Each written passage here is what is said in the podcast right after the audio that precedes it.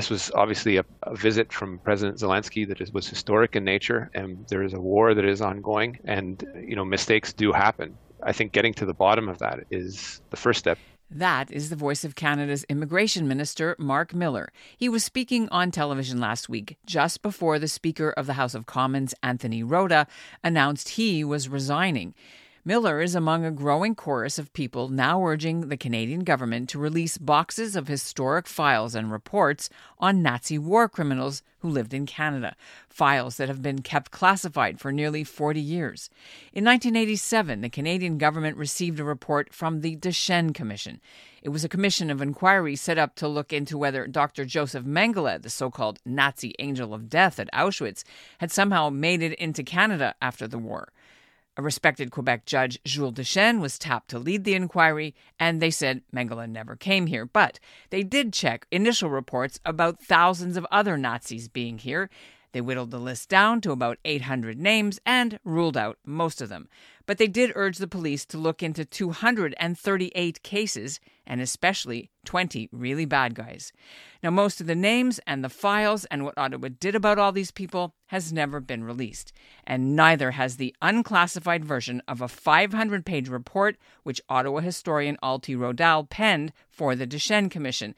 Her report outlined exactly how and why Canada let in so many former soldiers with ties to Nazi Germany after the war, including Ukrainians who served in the same Nazi SS Waffen Galician division as the 98 year old Yaroslav Hunka from North Bay, Ontario, who's now at the center of last month's parliamentary blunder.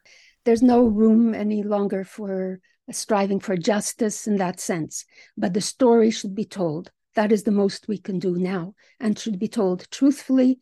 And there's a lot to learn from this experience. I'm Ellen Bessner, and this is what Jewish Canada sounds like for Monday, October the 2nd, 2023. Welcome to the CJN Daily, a podcast of the Canadian Jewish News, sponsored by Metropia.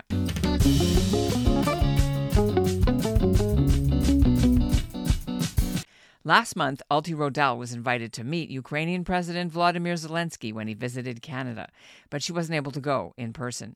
Rodal was born in Ukraine to Holocaust survivors, and she'd had a long career in Canada as a historian and Jewish studies professor. She and her husband recently co founded a group dedicated to fostering understanding about the Jewish experience in Ukraine. But what many people don't know is that Rodal also played a key role in the Deschênes Commission. Her report in 1986 outlined Canada's policies about letting in former Nazis after the war.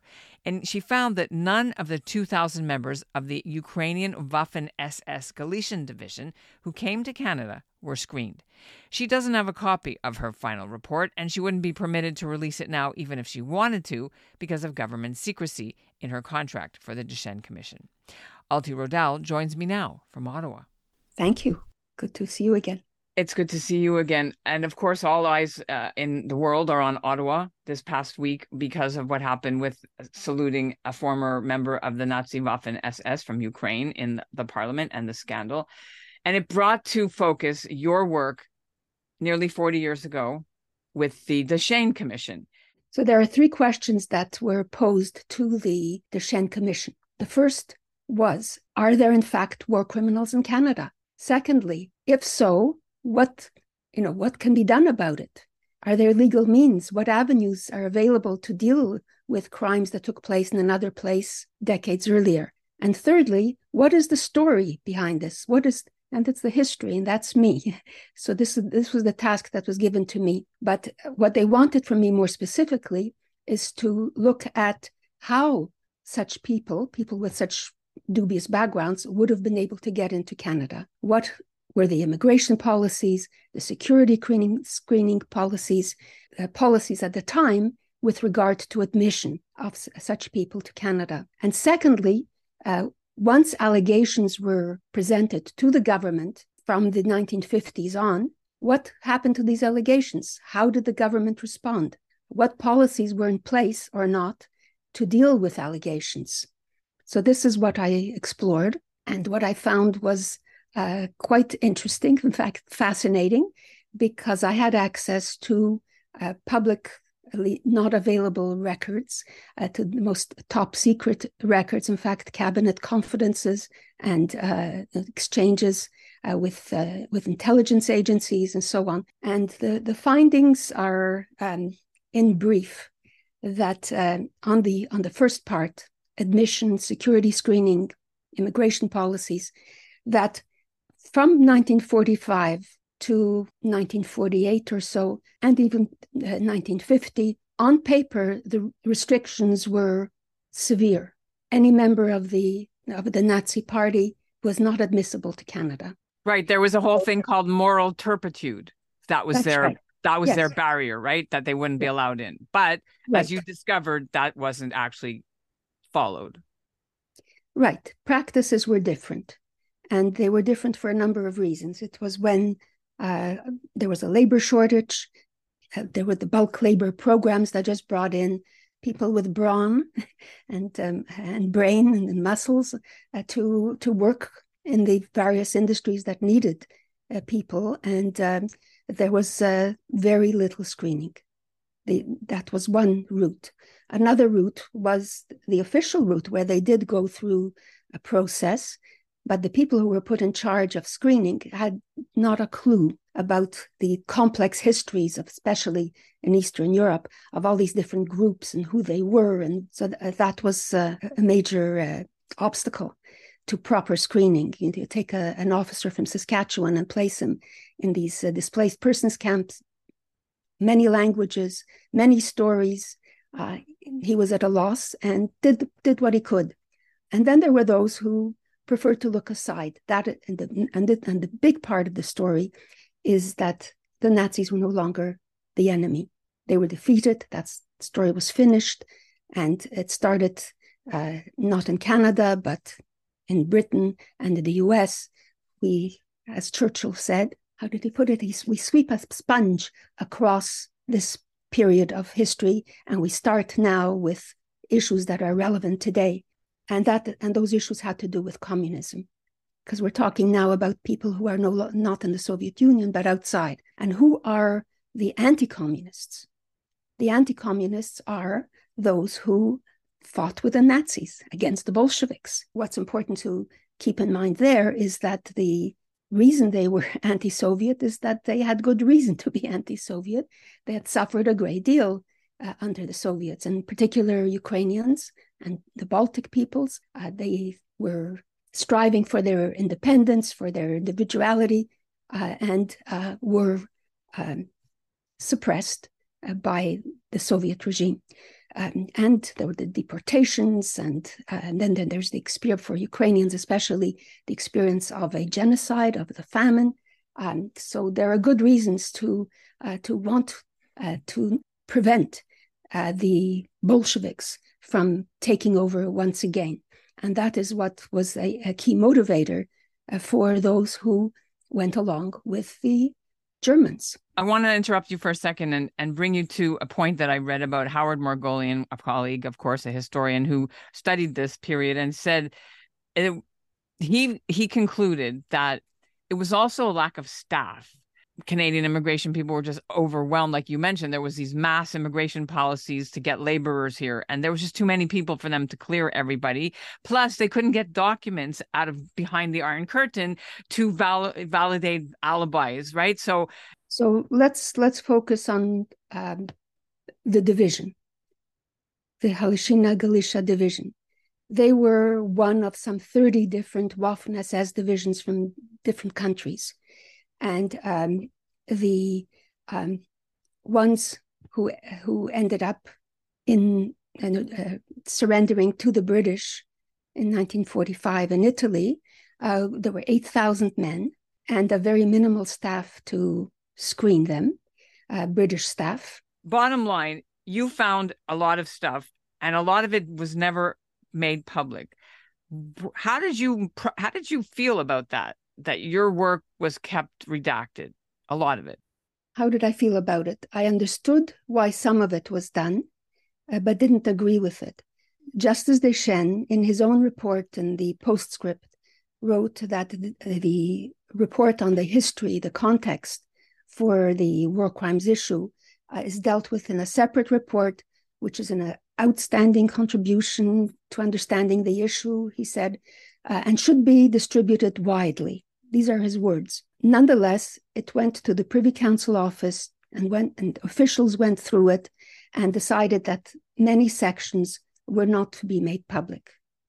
And my speculation is that the main reason was that it reflected badly on officials, politicians uh, over a, a, period of time, and some of them were still around and didn't want to see this public. They used uh, excuses like uh, solicitor client privilege, or they used uh, personal information, but there was very pers- very little personal information, in fact, because I had gone through it with that in mind, and so did uh, Justice Deschênes. So it wasn't that. Um, and then there were other a variety of other uh, reasons, security, uh, national security issues. Uh, I don't think that th- there was any of that either. It's almost 40 years that this stuff has stayed out of the public eye. Do you welcome this as perhaps your sort of last chance to finally have this out? Well, I feel that the gist of the story has been out since 1986. Uh, there are aspects of it that uh, are not out in detail, and the details can be damaging for, for some people's reputations. Um, the key issues that I care about are not uh, damaged by not having this report, and that is uh, an, an, appreciation of what happened during the war and Canada's uh, lack of caring and concern to to deal with issues that have had to do with uh, with the, the, murder of the Jews of Europe. Irving Abella once said, according to people who have quoted him, it was easier for Nazis to get into Canada than for Jews to get into Canada. There was right after 1950 a progressive relaxation of the rules. So all who came afterwards under the relaxed rules came legally into this country. And that includes the Waffen SS in 1951, and it includes the SS in 1955. And there is a conflation in the media and in public knowledge about the Waffen SS and the SS. The SS are really the you know, Hitler's men, and uh, they, unless they committed a major war crime, they could come into Canada legally. And which one of them is going to tell you about a major war crime unless it's already a known one? So, what do you think when you watched the ovation for this Yaroslav Hunka. Did you know his name? Was he one of your guys? No, I did not know his name, but I knew that a couple of thousand members of this division came to Canada. And it's important for me to say a few words about uh, the division itself. Uh, when uh, they refer, keep referring to him, a Nazi perpetrator of uh, horrible atrocities and the participant in the Holocaust and so on uh, the, the, story is much, much, much more complex. And it's one that's been written up quite uh, in a detailed, sophisticated form in a book that just came out this year called In the Maelstrom by Myroslav Shkandrij, a professor from Winnipeg. Were these guys given a whitewash or carte blanche by the commission? So, what was available in 1986 uh, uh, was uh, did not provide any evidence that the division as a unit committed crimes. So on that account, there were some some doubtful issues, yes, but there wasn't real evidence to to say that as a division they went around and uh, committed particular atrocities or crimes. But what about since then? Has there been new research since in the last thirty been, years? Yeah. Yes. So there's been research mainly on the Polish front uh, that they had uh, raised a, a, village a village to the ground, and there there are a number of such findings from research by uh, credible uh, scholars. There are also stories of uh, suppression of uh, partisan groups in which there were Jews who were not even fighters but were hiding with the partisans, and that they were drawn out and and singled out to be shot by a unit of the division. So going back to Deschênes, you need to qualify that first finding in the way that I just did by speaking about individuals or groups that were later part of the division, but um, initially uh, had committed crimes long before the division. uh, was formed.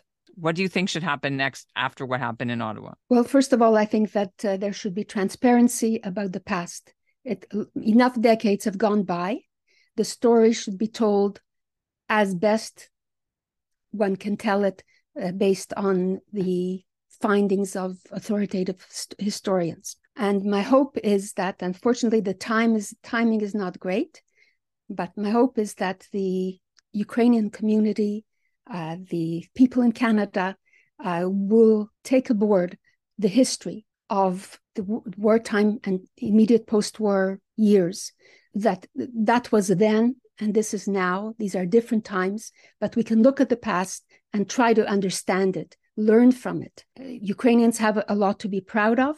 They have a few things not to be so proud of. And that applies to every country in Europe. In every country in Europe, uh, there were 1% to 2% of the population upon whom the Germans could count on to help them in their evil mission.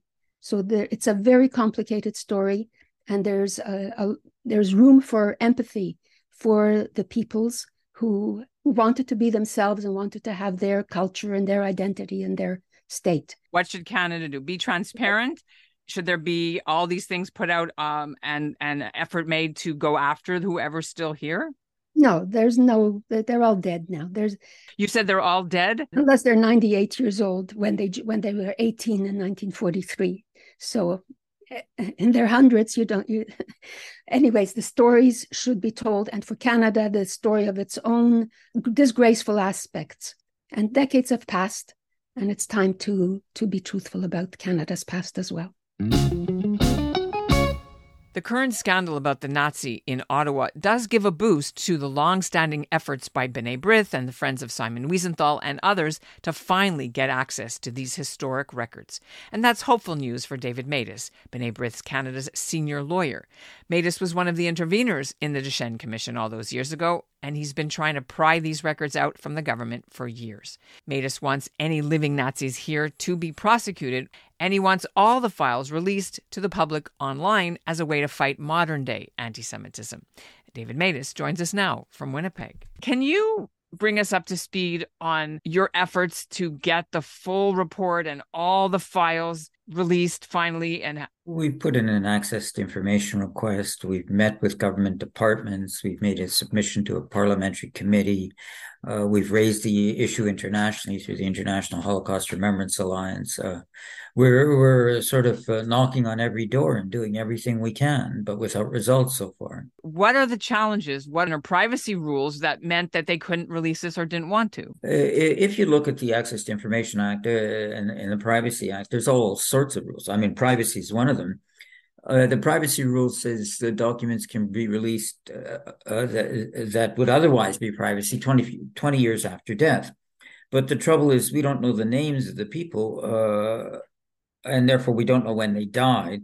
I mean, we know the names of the uh, cases that went to court, but we already have information on those cases. But the ones that never went to court, and there was lots of them, uh, we don't have their names. Uh, or, or, if they were just in confidential immigration proceedings, we wouldn't have their names either. So uh, we can't get records uh, partly because of that. There's the uh, national security. I mean, if you look at the with with the Rodal report, the it's disclosed with exemptions. And the exemptions refer to sanctions of the uh, Access to Information Act or the Privacy Act, national security relating to international relations, cabinet secrecy. I mean, it's just more or less everything uh, under the sun. And the, the, the Commission of Inquiry on War Criminals uh, report had, had two volumes, a public volume and a private volume. And we don't have any component of the private volume. I mean, not a word.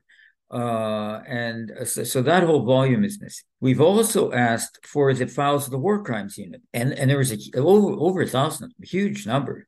Uh, not all Nazi war criminals, but I mean, we were just interested in Nazi war criminal files. And uh, the Department of Justice says they've given them to Library and Archives Canada. We've asked Library and Archives Canada, and they said, we don't have the staff, we don't have the time, we don't have the money, we can't possibly go through every word and every document and apply all the exemptions or, or at least determine whether or not all these exemptions apply or don't apply.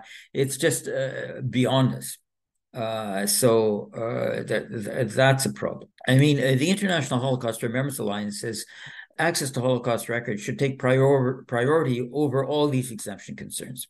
Uh, the the Access to Information Committee of Parliament has said that these records should be released 25 years after they've been formed, uh, because at that point they're historical uh, again, without regard to exemptions. And we do need something like that, something that's a blanket exemption so that you wouldn't have to spend this mammoth amount of money going through every word of every document with every exception to see whether any of them applies when mostly they don't. So, are there any problems for, do you see that if this stuff does get out, how is that bad for the Jews or good for the Jews, right?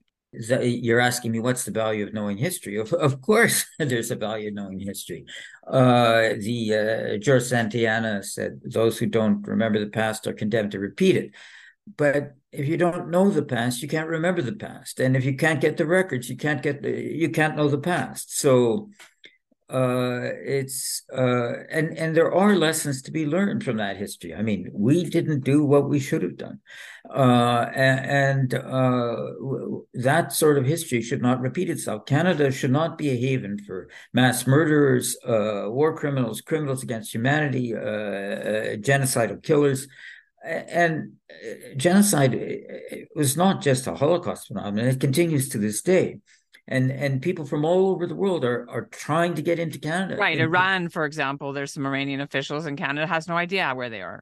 And uh, today, I, I mean, the system that exists now is obviously better than it existed uh, before the, the, Commission of Inquiry of War Criminals got going. Uh, but I wouldn't say that every problem's been solved uh, on the backs or from the experience of the Jewish people. Uh, there's still problems, and we still need to see this history to see what went wrong and what can be done right. Do you know if anybody that was uh, suspected as a war criminal is still alive? Are there still any here? Well, it, there's no cases pending anymore. Well, I mean, we had this whole uh, Oberlander. well, Oberlander one. passed away. Uh, I mean, there's this whole dispute about uh, Hunka. I mean, I have no idea uh, what what the uh, personal history of Hunka was, what he was involved in uh, or, or, not. Uh, but there, I mean, there are some people. I mean, Hunka's example. There are still some survivors and perpetrators. Are they're elderly now, and the our primary concern. I mean, if there's going to be a prosecution, today, I can understand that the records would not be available because uh, it, normally police uh, investigation prosecution records are not available until the case goes to court. And, and we're not asking for private government records in ongoing or pending cases. We're asking for historical cases. So you don't want to see new people prosecuted anymore? Because I was just wondering. Well, if there's that. absolutely, if there's if there's a case, it should be going forward. How long do you think it'll take until government directives are given to Library and Archives Canada, the RCMP, whatever, to get this stuff out? Because as you said, there's huge backlogs and they don't have staff.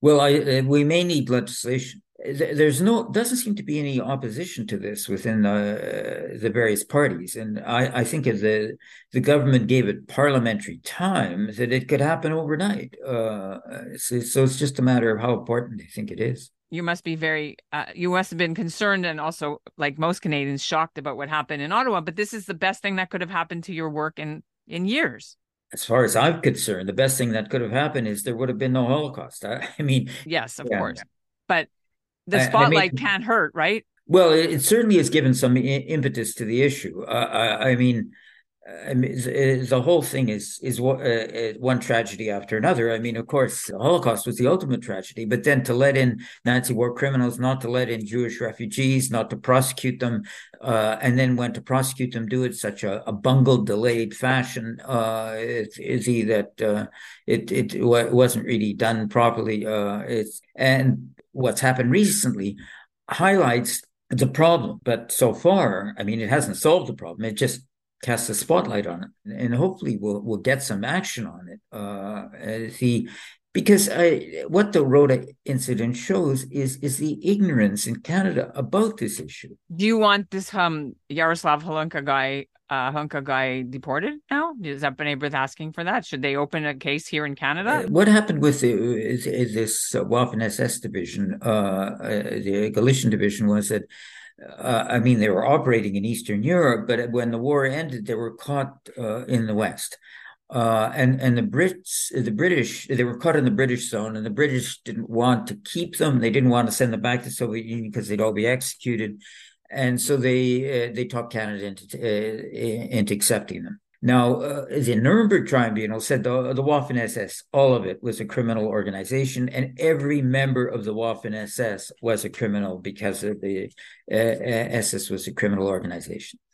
Uh, but uh, the uh, that Canada, by accepting, uh, if, if Canada were to start prosecuting the members of the Galician division uh, because they're members of the SS, that would be contrary to the agreement that uh, Canada had with Britain to take these people. So I don't know if uh, I don't I don't know if Britain would care anymore, but uh, that that that it it might cause a problem.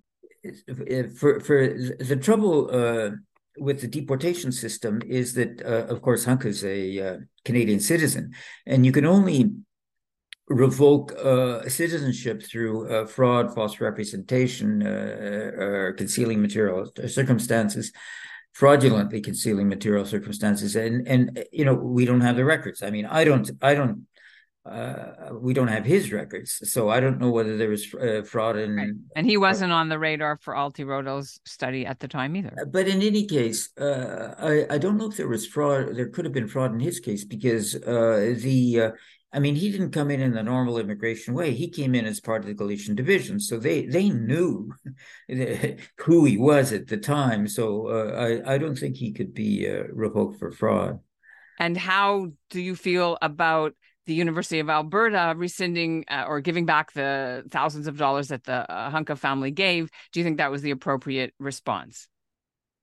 Well, I mean, that's the university's call. Uh, the uh, the uh, you see, this is the problem you have without getting records public. People don't know uh, and they don't know what to do. Like this whole I mean, if Rota knew this wouldn't have happened. If the, I mean, if the University of Alberta knew, they they wouldn't take it and then revoke it. They would either at the beginning accept it knowingly or refuse it. The same with these monuments. There's a couple monuments in Edmonton and Oakville, uh, B'nai B'rith has taken position they shouldn't be there, but uh, it, it's it's not clear how much how much the people who allowed them in knew at the time. The, the history lives with us whether we get the records or not, and uh, we should be shouldn't be making mistakes because of hidden records. And that's what Jewish Canada sounds like for this episode of the CJN Daily, sponsored by Metropia Integrity, Community, Quality, and Customer Care. Today's listener shout out goes to Teddy Bernholtz of Chicago 58 Salamis and Pastrami and their other trademark products, including the Lanky Frankie hot dog. The historic Jewish deli company was founded in Toronto's Kensington Market 100 years ago, and they're marking the anniversary with a barbecue. They had it on Friday for customers and suppliers. We'll be bringing you a full episode on that story in the coming days. Thanks for listening to the CJN Daily.